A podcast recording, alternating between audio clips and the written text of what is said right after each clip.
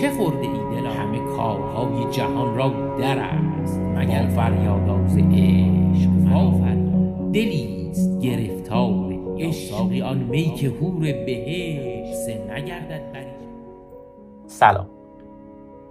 این پادکست بوتیقاست بوتیقا معرب کلمه لاتین پویتیکاست که به معنی شاعرانگی و فن شعر گفتنه.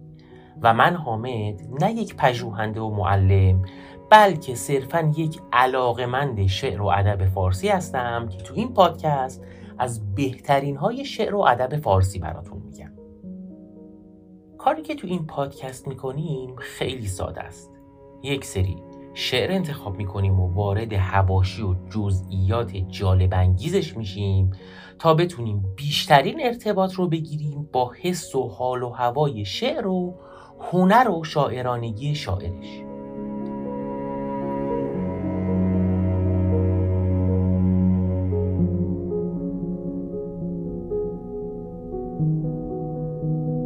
این قسمت پنجم از پادکست بوتیقاست که قراره به صورت یک قسمت سریالی و دنبال دار پخش بشه که این اپیزود اول این پادکست هفت اپیزودیه.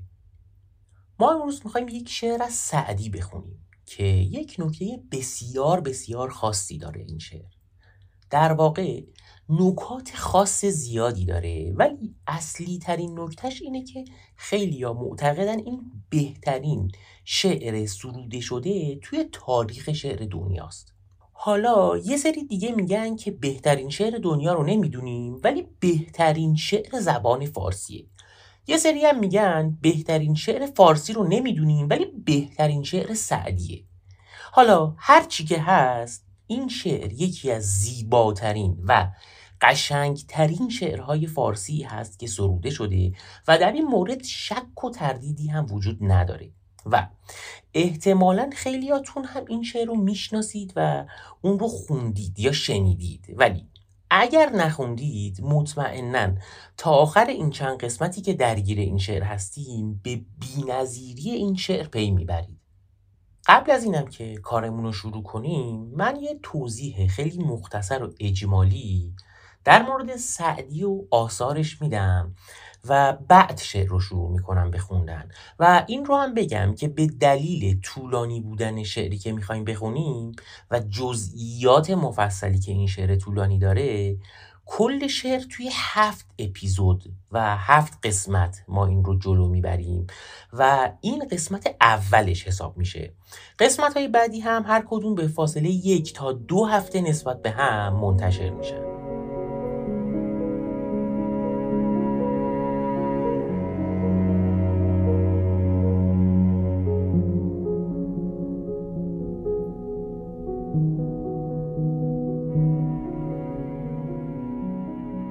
سعدی شاعر قرن هفتمه یعنی اوایل سالهای 600 هجری تا اواخر اون. و تقریبا هم هم دوره مولانا بوده. حالا مولانا هم همون زمانا که سعدی به دنیا اومده به دنیا اومده ولی زودتر از سعدی فوت کرده. البته این دوتا به لحاظ جغرافیایی با هم خیلی فاصله داشتن. زندگی سعدی مصادف بوده با حکومت یه حاکمی به نام سعد ابن ابو بکر ابن سعد زنگی و پسرش ابو بکر ابن سعد زنگی که یکی در میون اسم پدر و پسر تو این خاندان سعد و ابو بکر بوده یعنی یه بابا بزرگی بوده به اسم ابو بکر اسم پسرش رو سعد گذاشته بوده و اونم اسم پسرش رو ابو بکر گذاشته بوده حالا چرا اینو گفتم؟ برای اینکه احتمال میدن خیلیا که دلیل اینکه سعدی این اسم رو به عنوان تخلص برای خودش انتخاب کرده ارادتش به خاندان حکومتی سعد ابن ابوبکر زنگی بوده. حالا بریم سراغ آثار و نوشته های بجامونده از سعدی. سعدی یک کتابی داره به اسم گلستان که یک کتابی هستش که به نصر مسجع نوشته شده که یک کتابیه که هشت باب داره یعنی هشت فصل داره که شامل یه سری حکایت و داستانهای کوتاه و جالب پندامیزه که بین هر حکایتی هم هر از شنگاهی یکی دو تا بیت شعر میاره که خیلی اثر حال خوب کنیه به نظر من. هم تنز داره توش هم درسای اخلاقی و اجتماعی و اینا داره و خلاصه خیلی چیز باحالیه. کتاب دیگه ای داره به اسم بوستان که یک کتابیه با محتوای کاملا شبیه به گلستان یعنی پر از حکایت و اندرز و پند و اینا. فقط تفاوتش با گلستان اینه که اون به نصر این به نظمه. یعنی بوستان به صورت شعر سروده شده. نکته جالب بوستانم اینه که یک مصنویه که دقیقا توی بحر شعری شاهنامه سروده شده یعنی بحر متقارب منتها چند تا فرق اساسی داره با اون. یکی اینکه حماسی نیست یعنی داستانهایی که شور و غم و شادی و جنگ و هیجان و اینا توش هست توی این نیستش. و دیگه اینکه برخلاف شاهنامه توش خیلی کلمه با ریشه عربی استفاده شده. مثل بوستان سعدی هم یه کتاب دیگه ای هست که مصنوی معنوی حضرت مولاناست که اونم فازش حکایت و پند و اندرز و ایناست ولی خیلی با بوستان سعدی تفاوت داره. همین که وزن شعرش فرق می‌کنه با اون و همین که حکایت و داستانهای بوستان خیلی جمع و جورترن تا مصنوی مولوی و خیلی کمتر از مصنوی مولوی فاز نصیحتی داره. سعدی یک سری شعر دیگه داره که شامل قصیده ها و رباعیات و ملمعات یعنی شعرهای دو زبونه که خب فارسی عربی هستن و قطعات و کلی شعر دیگه میشه و یک سری نصر داره مثل نصیحت الملوک و مجالس پنجگانه و اینا.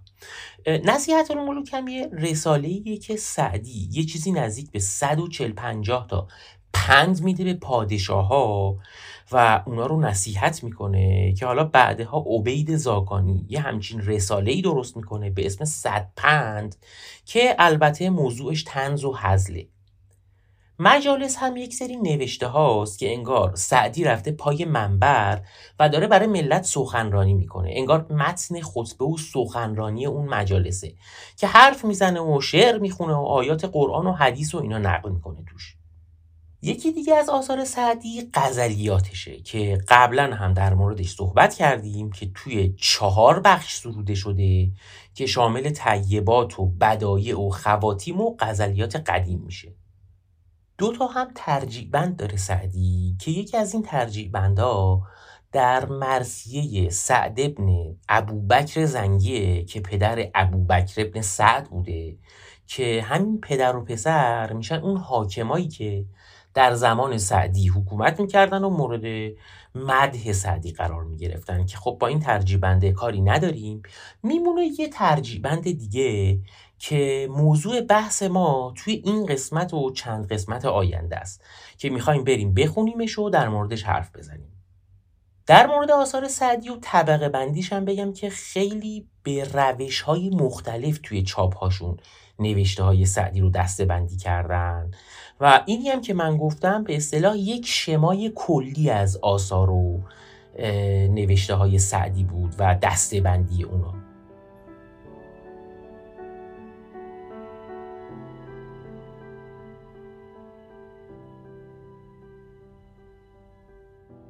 ترجیح بندی شعریه که یک قالب خاصی داره و اینجوری هم هست که یک سری غزل پشت سر هم هستن. که به هر کدومشون یک بند گفته میشه. مثلا یه ترجیع بندی که پنج تا بند داره در واقع پنج تا غزل داره و بین هر غزل هم یک بیت تکرار شونده ای وجود داره که بهش میگن بیت ترجیع نکته مهم این غزل هم اینه که همه با هم هم وزنن یعنی توی یک بحر شعری سروده شدن و به اصطلاح افائیل یکسان دارن که حالا در این مورد بعدا بیشتر توی توضیحات یکی از بندها صحبت می‌کنیم. پس ترجیع بند شد یک شعری که بند بنده هر بندش یک غزله و هر غزل که تموم میشه شاعر یه بیت تکراری رو میاره که بهش رجوع می‌کنه و به این بیت میگن بیت ترجیع حالا در مورد بقیه جزئیات ترجیع بند آخر همین قسمت توضیحات میدم و اونجا واردش میشم. توی این سلسله قسمت ها می‌خوایم یه ترجیع بندی بخونیم از سعدی که 22 تا بند داره که هر بندشم یه غزل 11 12 بیتیه که فوق العاده شعر قشنگیه که توی هر اپیزود بسته به توضیحات شعر دو تا چهار بند از این شعر رو می‌خونیم با هم دیگه. از زیاد بودن قسمت ها هم نترسید؟ چون همونطور که اولش گفتم خیلی ها میگن این بهترین شعر سعدیه. و چون سعدی هم دید خیلی ها بهترین شاعره میگن این بهترین شعر فارسیه و چون خیلی ها اعتقاد دارن بهترین شعر شعر فارسیه پس این رو اسمشو می‌ذارن بهترین شعر سروده شده دنیا و قراره که کلی کیف کنیم با هم دیگه. غزل سعدی غزل فوق العاده عاشقانه و هر چیزی که سعدی توی کلام و شاعری و شاعرانگی و بالاخص غزل سرایی بلده و هر آنچه که ما بهش میگیم امضای سعدی و بوتیقای شعر سعدی و الگوی تکرار پذیر شعر و غزلش همه و همه توی این ترجیبند جمع شدن. و در واقع ما اگر چیزایی رو که توی این ترجیبند وجود داره رو بفهمیم تقریبا می‌تونیم بگیم که اکثر غزلای سعدی و مفاهیمی که توشون به کار رفته رو دیگه می‌شناسیم. و رو همین حساب هم من تقریبا وارد همه جزئیاتی که توی این ترجیبند وجود داره یعنی توی همه این 22 تا غزل وجود داره وارد میشم. توضیحات حاشیه‌ای که داره رو میدم که دستاورد این قضیه اینه که ما با خیلی از چیزا و فازهای غزلیات سعدی اخت میشیم و با بوتیقای شعر سعدی آشنا میشیم و می‌تونیم خیلی خوب باش ارتباط برقرار از نظر من شاعرهای شعر فارسی دو دستن سعدی و بقیه که خب البته این نظر کاملا شخصی منه. و غزل سراهای بسیار بزرگی توی شعر فارسی بعد از سعدی اومدن. مثل حافظ مثل سلمان ساوجی اوهدی مراقعی سیف فرقانی و خاجوی کرمانی و حتی عبید زاکانی که وقتی غزلای اینا رو می‌خونیم رد سبک و استایل سعدی رو توی شعرشون می‌بینیم و انگار که غزلیات سعدی کتاب مرجع همه این شاعرها بوده. بگذاریم. یواش یواش مقدمه رو کوتاه می‌کنم و بریم غرق بشیم توی شعرمون.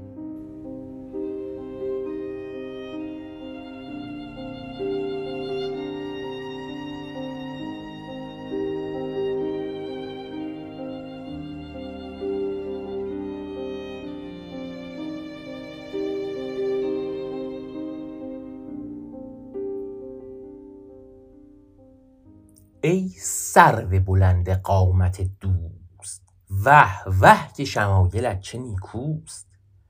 در پای لطافت تو میراد هر سرو سهی که بر لب جوست. نازک بدنی که می نگنجد در زیر قبا چو غنچه در پوست. مه به بام اگر برآید که فرق کند که ماه یا اوست. آن خرمن گل نه گل که باغ است نه باغ ارم که باغ مینوست.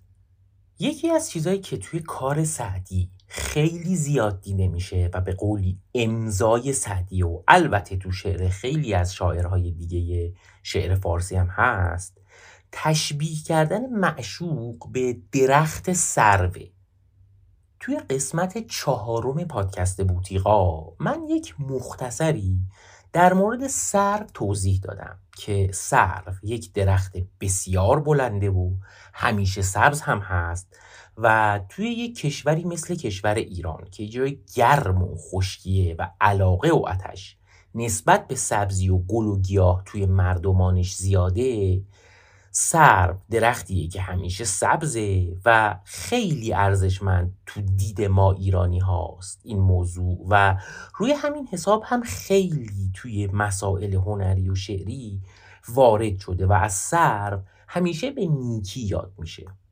یک درخت بلند قشنگ و همیشه سبز که سعدی معشوق رو خیلی زیاد خیلی زیاد به سرو تشبیه می‌کنه و با سرو مقایسش می‌کنه. ای سرو بلند قامت دوست وه وه که شمایلت چه نیکوست. این شعر سعدی خیلی شعر معروفیه و حتما که خیلیاتون می‌شناسید و و اون رو خوندید یا شنیدید. ولی ممکنه این بیت رو اینجوری شنیده باشید. ای سرو بلند قامت دوست. یعنی به جای سرو بلند قامت دوست بگن سرو بلند قامت دوست که اصلا به نظر میاد بلند قامت درستتر باشه تا بلند قامت. از لحاظ وزن شعری جفتشون درستن. یعنی چه بگیم بلند قامت و چه بگیم بلند قامت؟ البته باید بلندش رو یکم بکشیم. درستشه. از لحاظ معنی هم جفتشون دارن بلندی قامت سر و دوست رو به هم نسبت میدن که خب از لحاظ معنی هم خواننده توی هر دو حالت یه چیز رو می‌فهمه و برداشت می‌کنه. میمونه بحث دستور زبانیش که اینا از لحاظ دستور زبان با هم متفاوتن. که من این شعر رو از چند تا استاد ادبیات خیلی بزرگ شنیدم که اینو سرو بلند قامت دوست خوندن که حالا منم مثل اونا همینجوری می‌خونم. یه چیزی هم بگم که اون کسی که کتاب رو تصحیح می‌کنه حالا یا تصحیح یکی دیگر رو با شرح و توضیحات چاپ می‌کنه و اعراب گذاری می‌کنه خیلی مؤثره تو اینکه آدم ها ممکنه چجوری بخونن یه شعر رو. و من هر جفت این دوتا خانش رو دیدم توی چاپ های معتبر. در هر صورت. تا زمانی که با جابجا کردن این اعراب و اینجور چیزا معنی و مفهوم شعر عوض نشه و وزن شعر به هم نخوره به نظر میاد که میشه هر دو جورش رو خوند و حالا درست و واقعیش رو هم باید بریم از خود سعدی بپرسیم که چی بوده. ای سرو بلند قامت دوست وح وح که شمایلت چه نیکوست. شمایلم یعنی چهره و شکل و قیافه. در پاوی لطافت تو میراد هر سرو سهی که بر لب جوست. سهی هم یعنی بلند و کشیده راست قامت. یعنی هر سرو بلندی که لب جوب آبه به پای تو بمیره. میرادم یعنی بمیره. به الف این کلمه هم میگن الف دعا. توی فارسی قدیم با اضافه کردن یه الف به فعل اون رو دعایی می‌کردن. مثلا میرد میشه میراد یا کند میشه کناد یا مثلا بود میشه بواد که خلاصه شدهش میشه باد.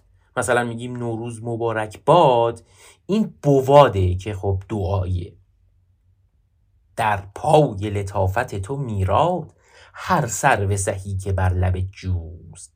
نازک بدنی که می نگنجد در زیر قبا چو قنچه در پوست.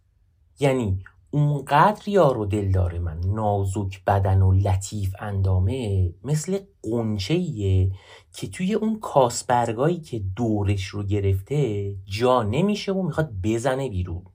اینم یعنی معشوق من لباس براش سنگینه و می‌خواد بیاد بیرون ازش که در واقع انگار این مفهوم برهنگی یا اوریانی توی های سعدی اینجوری بیان میشه و یه چند جا که معشوق رو خیلی بیلباس و اوریان دوست داره توصیف کنه اون رو مستقیم نمیگه و به یک همچین شکلی مطرحش می‌کنه.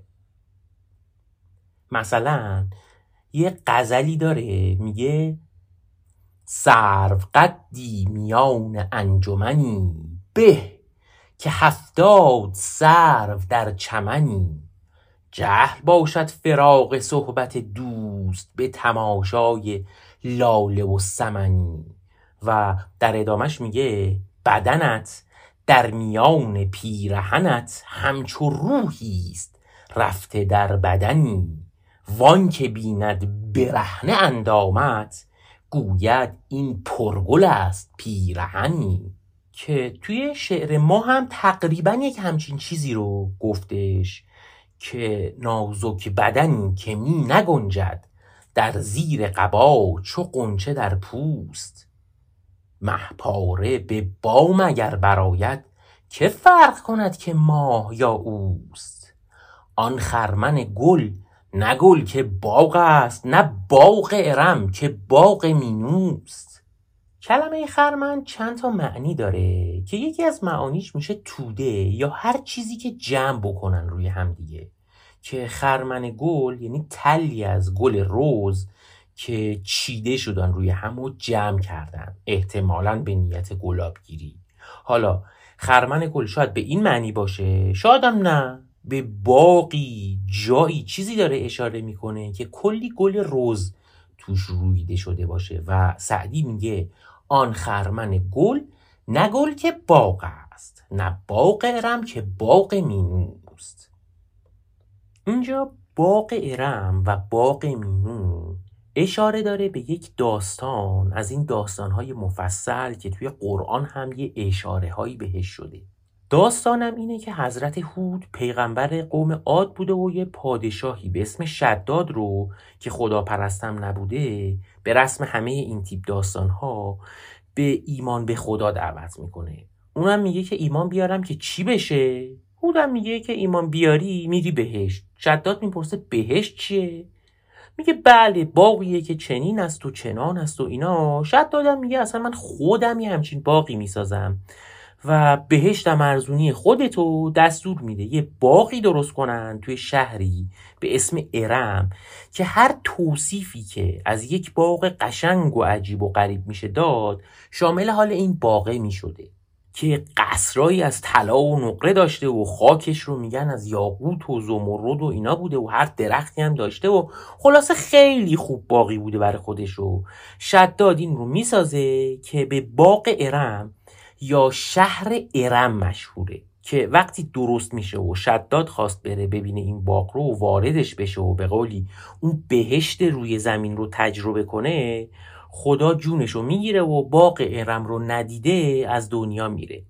که یه چیز جالبم تعریف می‌کنن توی روایت های اسلامی که میگن پیغمبر اسلام یک بار از اسرائیل می‌پرسه که این همه جون اینو اون رو گرفتی تا حالا دلت برای یکیشون سوخته؟ اسرائیل هم میگه آره من دلم برای دو نفر سوخته که حالا به نفر اولش کاری نداریم و مهمم نیست اصلا. ولی نفر دوم همین شداده که میگه این باغ و ساخت و اون روزی که خواست بره باغ رو افتتاح کنه اومد از اسب پیاده بشه که پای راستش رو از رکاب اسب گذاشت رو زمین.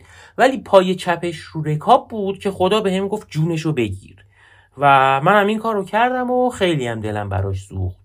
که باغ ارم و شهر ارم و ارم ذات العباد و اینا که توی قرآنم اومده همه به این قصه اشاره می‌کنن و هم توی ادب فارسی زیاد بهش اشاره شده هم توی ادبیات عرب بهش اشاره می‌کنن. آن خرمن گل نه گل که باغ است نه باغ ارم که باغ مینوست. مینو هم یعنی بهشت و اینجا سعدی میگه معشوق من خرمن گله نه اصلا. باغ ارمه. اصلا باغ ارم هم نیست. خود باغ بهشته. بعد میگه آن گوی معنبر است در جیب یا بوی دهان انبرین بوست.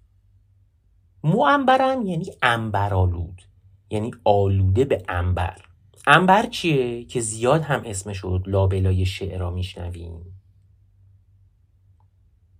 انبر یه ماده بسیار گرانبها و خوشبوه که از یک نهنگی گرفته میشه به نام نهنگ انبر که یک وال یا نهنگ خیلی بزرگه که کله بیزی شکلی داره که حتما دیدیدش توی فیلم ها و ها و علل خصوص کارتون ها و انیمیشن ها که به انگلیسی بهش میگن سپرم ویل.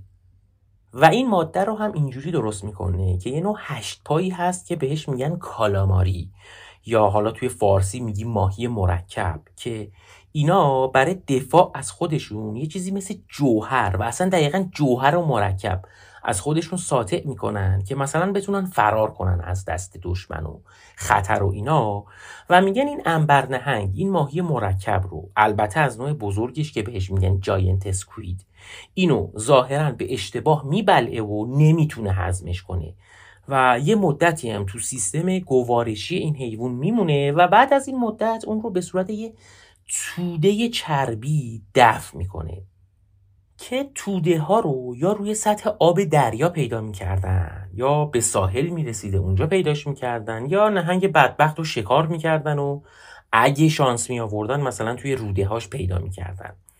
که این ماده انبر ماده بسیار خوشبویی بوده و پیدا کردنش هم فوقالعاده سخت بوده در قدیم و البته الان چون تولیدش نمیشه کرد دیگه و به همین دلیل بسیار ماده گرانبهایی بوده. الان هم ماده بسیار گرانبهاییه که اتفاقا یه عطر و اتکلونی هم هستش به اسم انبر. که بوی گرمی داره و میگن بوی همین انبری رو میده که توی شعر و ادب فارسی ازش استفاده میشه. آن گوی معنبر است در جیب یا بوی دهان انبرین بوست. در حلقه سولجان زلفش بیچاره دل افتاده چون گوست. سولجان معرب کلمه چوگانه یعنی عربی شده یه کلمه چوگانه. که حالا امیدوارم قسمت بشه که من یه اپیزودی هم درست کنم در مورد زبان عربی و و کاربرد زبان عربی توی زبان فارسی امروزی.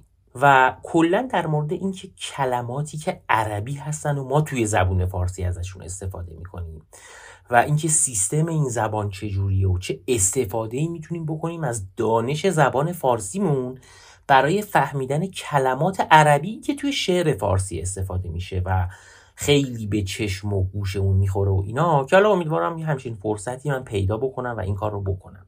ولی الان فقط در همین حد بگم که توی زبان عربی یک قانونی وجود داره که کلمه ای که قراره از یک زبان دیگه وارد این زبان بشه باید یک تغییراتی روش اعمال بشه. که اجازه ورود به زبان عربی رو پیدا کنه که به این کار میگن تعریب کردن و به اون کلمه هم میگن معرب شده. مثلا همین چوگان یه کلمه فارسیه که چه و گه داره که توی زبان عربی نیست. این وقتی خواسته بره توی زبان عربی شده سولجان و اینجا سعدی از معادل عربی این کلمه استفاده می‌کنه و حلقه و پریشانی زلف یار رو داره به بازی چوگان تشبیه می‌کنه. بازی چوگان هم یه بازیه که یه چوب توی دستشونه که سوار اسب میشن و یه گویی رو باید وارد یه حلقه ای بکنن. مثل یه دروازه که میشه حاکی رو اسب. که به این بازی پولو میگن توی انگلیسی و بازی مفصلی و ریشه ایران باستانی هم داره. و توی خیلی از داستانه شاهنامه فردوسی هم شاهان و بزرگان و پهلوونا این بازی رو انجام میدن که میگن خیلی از بازی های دیگه مثل گلف و هاکی هم ریشهشون تو همین بازی باستانی ایرانیه که حالا دیگه به جزئیات دیگهش کاری نداریم. حالا وقتی که چوگان بازی می‌کردن با اسب کلی گرد و خاک و شلوغی و اینا به پا می‌شده. که سعدی بازی با کلمات می‌کنه اینجا و دل خودش رو به گوی بازی چوگان که توی زلف پریشان یارگم شده تشبیه می‌کنه. در حلقه سولجان زلفش بیچاره دل افتاده چون گوست. میسوزد و همچنان هوادار. میمیرد و همچنان دعاگوست. خون دل عاشقان مشتاق در گردن دیده بلاجوست. میگه عاشقان مشتاق خون دلی که می‌خورن تقصیر یا گردن کیه؟ تقصیر دیده بلاجو یا همون چشمیه که به یه زیبارو نگاه می‌کنه و دل رو گرفتار بلای عشق می‌کنه. و بعد میگه من بنده لعبتان سیمین کاخر دل آدمی نه از روست. لعبت یعنی عروسک و اسباب بازی و چیزی که باهاش بازی می‌کنن و به معنی زیبارو و معشوق به کار میره. سیمینم یعنی نقره ای و میگه من بنده و غلام زیبارویان سفید اندامم چون دل آدمی که از سنگ نیستش که ببینه و گرفتار نشه. وقتی میگه کاخر دل آدمی نه از روست منظورش همینه دیگه. دل آدم از روی همون فلز روی نیست که. خون دل عاشقان مشتاق در گردن دیده بلاجوست من. بنده لعبتان سیمین کاخر دل آدمی نه از روست. بسیار ملامتم بکردند. کندر پی او مرو که بدخوست. ای سخت دلان سست پیمان این شرط وفا بود که بی دوست. بنشینم و صبر پیش گیرم دنباله کار خیش گیرم. اینجا بند اول ترجیح بند ما تموم میشه. که گفت ای سخت دلان سوست پیمان این شرط وفا بود که بی دوست بنشینم و صبر پیش گیرم دنباله کار خیش گیرم. که اگه دقت کرده باشید اینجا یه بیتی داره که همقافیه نیست با بقیه شعرمون که به این بیت میگیم بیت ترجیح. بنشینم و صبر پیش گیرم دنباله کار خیش گیرم. خب این بند اول بود. بریم سراغ بند دوم.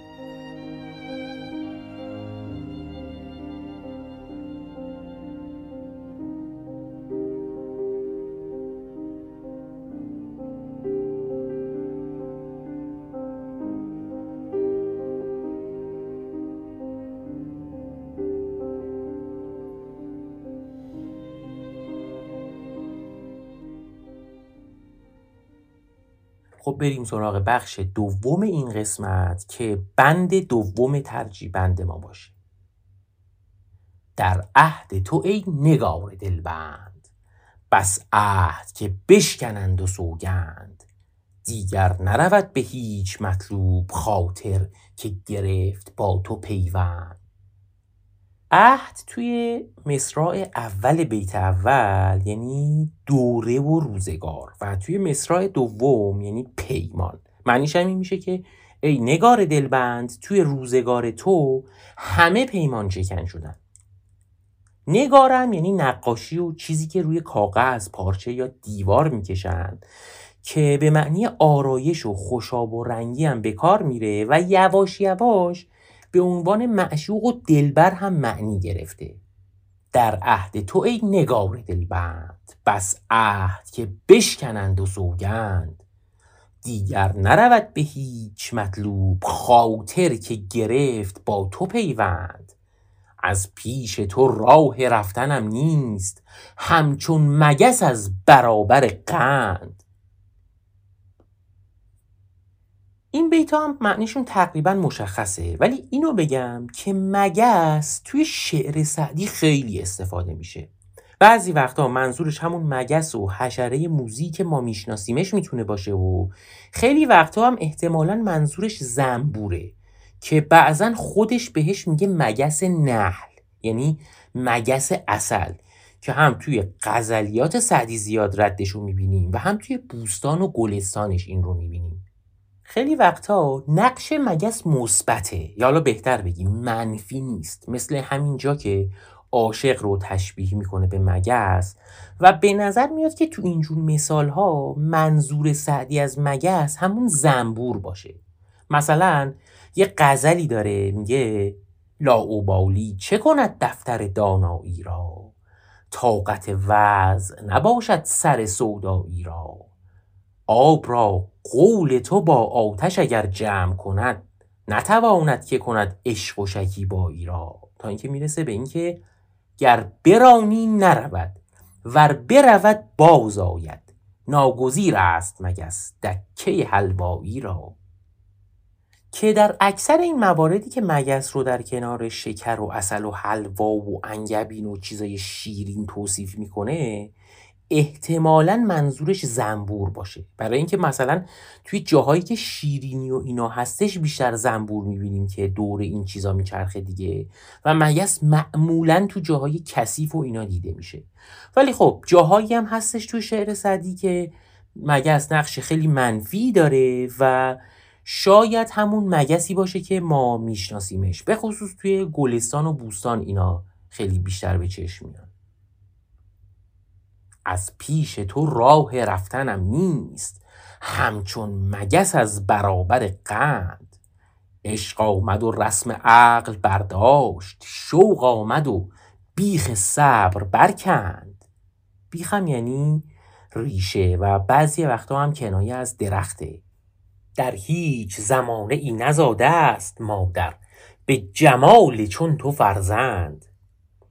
این بیت هم از اون بیت که دو جور میشه خوندتش. یا در هیچ زمانه ای نزاده است مادر به جمال چون تو فرزند یا اونی که من خوندم مادر به جمال چون تو فرزند. که دومی به نظر من البته لحاظ آوایی دلچسبتره حالا بعضی ها اینجوری می‌خونن بعضی هم اونجوری. ولی نهایتا هر جفتش یه معنی رو میرسونه. باد است نصیحت رفیقان. وندوه فراق کوه الوند. میگه اندرز و پند دوستان در برابر غم جدایی مثل بادی میمونه که به کوه الوند می‌خوره و هیچ اثری نداره. من نیستم هر کسی دگر هست از دوست به یاد دوست خورسند این ار یعنی اگر. منظورش هم اینه که اگر کسی به جای وسال دوست از یاد و خاطرش خوشنود و قانعه من اینجوری نیستم. که چیز جالب در مورد این بیت و ادعای سعدی اینه که بعدا توی بندای بعدی این ترجیح بند تا حد خیلی خیلی زیادی اینا رو نقض می‌کنه و این ضد و نقیزگوی سعدی توی غزلهای عاشقانش خیلی مشهود و جالبه که منظور از ضد و نقیزگویی هم چیزی با بار منفی نیست. احساساتیه که در حالتهای مختلف به عاشق دست میده. باد است نصیحت رفیقان وندوه فراق کوه الوند. من نیستم هر کسی دگر هست از دوست به یاد دوست خورسند. این جور که می‌بریم تا کی؟ وین صبر که می‌کنیم تا چند؟ چون مرغ به تم ادانه در دام. چون گرگ به بوی دنبه در بند افتادم و مسلحت چنین بود. بی بند نگیرد آدمی پند. مستوجب این و بیش از اینم. باشد که چو مردم خردمند بنشینم و صبر پیش گیرم دنباله کار خیش گیرم. خب بند دوم این ترجیح بند هم اینجا خیلی قشنگ و هنرمندانه تموم میشه و الان می‌تونیم در مورد ترجیح بند و جزئیاتش یک مقداری دقیق تر بشیم. ترجیح بند یه شعری که از چند تا غزل تشکیل میشه که توی بعضی از کتابای قدیمی گفتن که از چند تا قصیده تشکیل میشه که حالا خیلی هم به لحاظ قالبی حرف بیراهی نیست. اگر قسمت چهارم پادکست بوتیقا رو شنیده باشید. در مورد قصیده اونجا زیاد صحبت کردیم و متوجه منظور این حرف میشید. توی ترجیح بند هر غزلی که تموم میشه شاعر یک بیت میگه و غزل بعدی رو شروع به گفتن می‌کنه و باز همون بیت رو تکرار می‌کنه که همونطور که قبلتر هم گفتم به این بیت میگن بیت ترجیع یعنی بیتی که بهش رجوع میشه. یه قالب دیگه هم داریم که بهش میگن ترکیب بند که اونم مثل همین ترجیع بنده. ولی فرقش اینه که اون بیت آخر توی هر بند متفاوته و مثل ترجیع بند تکراری نیست. و جالبتر این که قدیما به هر جفت این شعرها می‌گفتن ترجیع بند.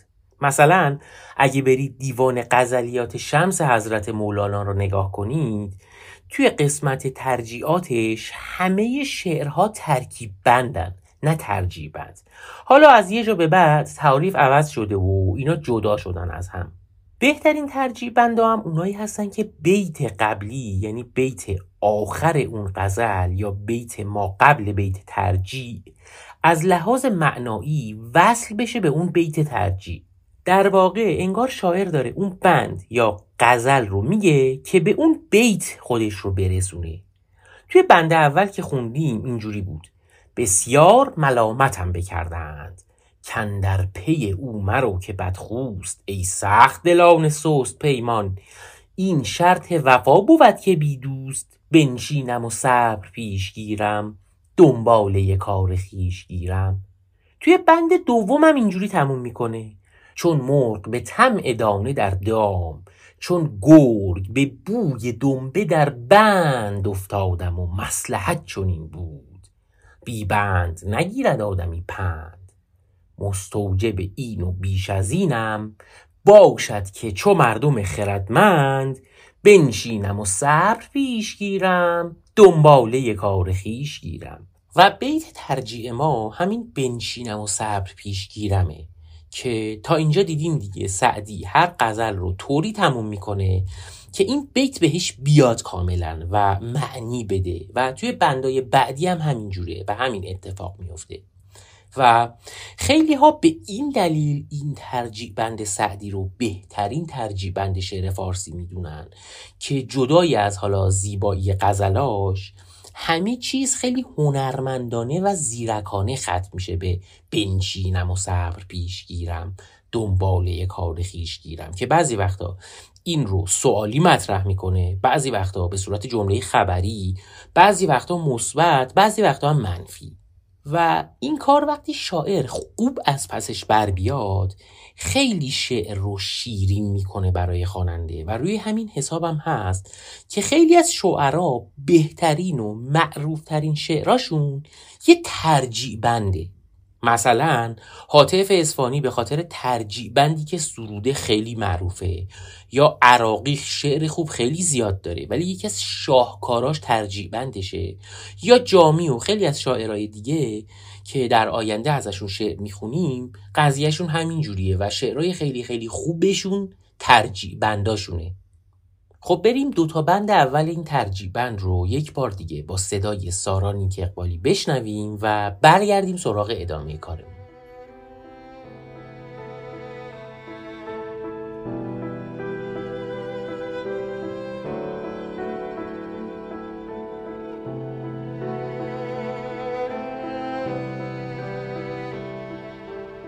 ای سرو بلند قامت دوست.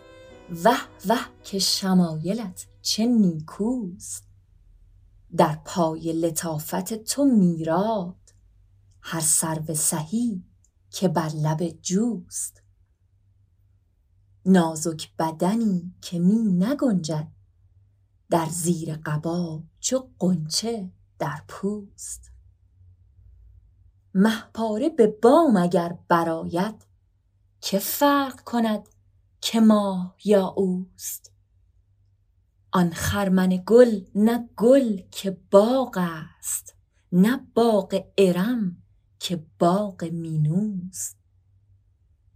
آن گوی معنبر است در جای یا بوی دهان عنبرین بوست؟ در حلقه صولجان زلفش بیچاره دل اوفتاده چون گوست. می سوزد و همچنان هوادار. می میرد و همچنان دعاگوست خون دل عاشقان مشتاق.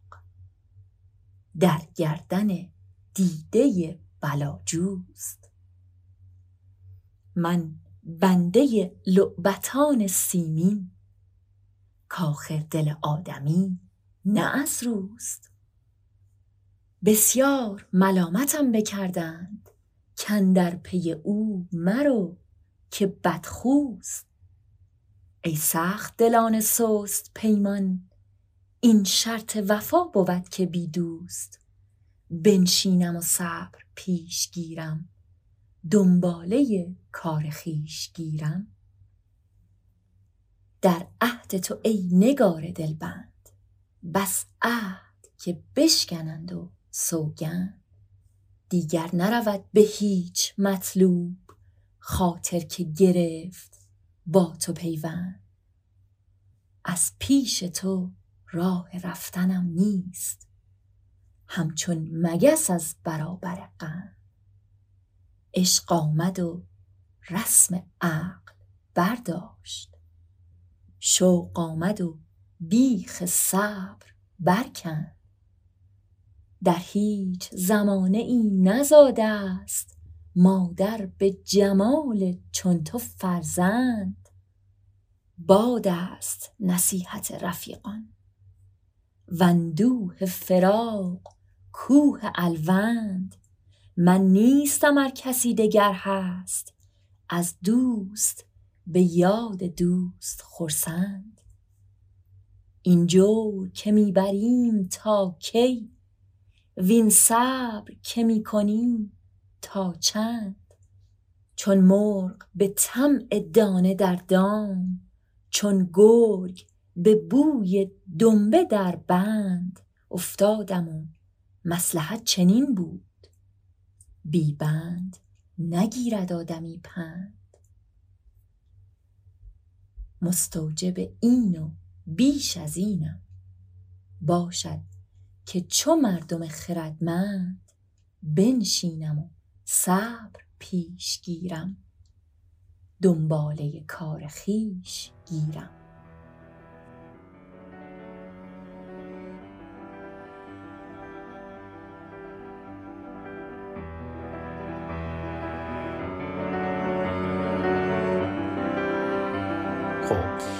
قسمتی که شنیدید قسمت پنجم از پادکست بوتیقا بود که اپیزود اول ترجیح بند هفت اپیزودی سعدیه. ما برای اینکه دیده بشیم و شنیده بشیم قطعا نیاز به حمایت شدن از طرف شما داریم. که بهترین روش هم اینه که ما رو به دوستان و آشناهاتون معرفی کنید و پادکست ما رو توی برنامه هایی مثل کست باکس و گوگل پادکست و اینا subscribe کنید. یه چیزی که خیلی مؤثره در روند کار ما کامنت های شماست. حالا چه کامنت های مثبت و چه نقد و نظراتون برای اصلاح این برنامه. خیلی ممنون میشم که برای من کامنت بذارید و توی شبکه های اجتماعی مثل اینستاگرام و توییتر و صد البته تلگرام ما رو دنبال کنید و follow کنید ما رو. توی کانال تلگرام من مطالب مفید مثل فایل خوانش اشعار و متن قابل پرینت اشعار به همراه اعراب گذاری و معنی کلمات سخت و اینا رو می‌ذارم و البته که موسیقی هایی که استفاده می‌کنیم توی هر قسمت رو. و اگر راه داشت کلی کتاب جدید و قدیمی که مشکل کپی رایت ندارن رو سعی می‌کنیم بذاریم توی کانال تلگرامی رو این ترجیح بند سعدی رو به دلیل مفصل بودنش توی هفت قسمت جلو می‌بریم که این اولین قسمتش بود که شنیدید و امیدوارم تا قسمت بعدی سالم و سلامت باشید و همگی خوشتون باشه.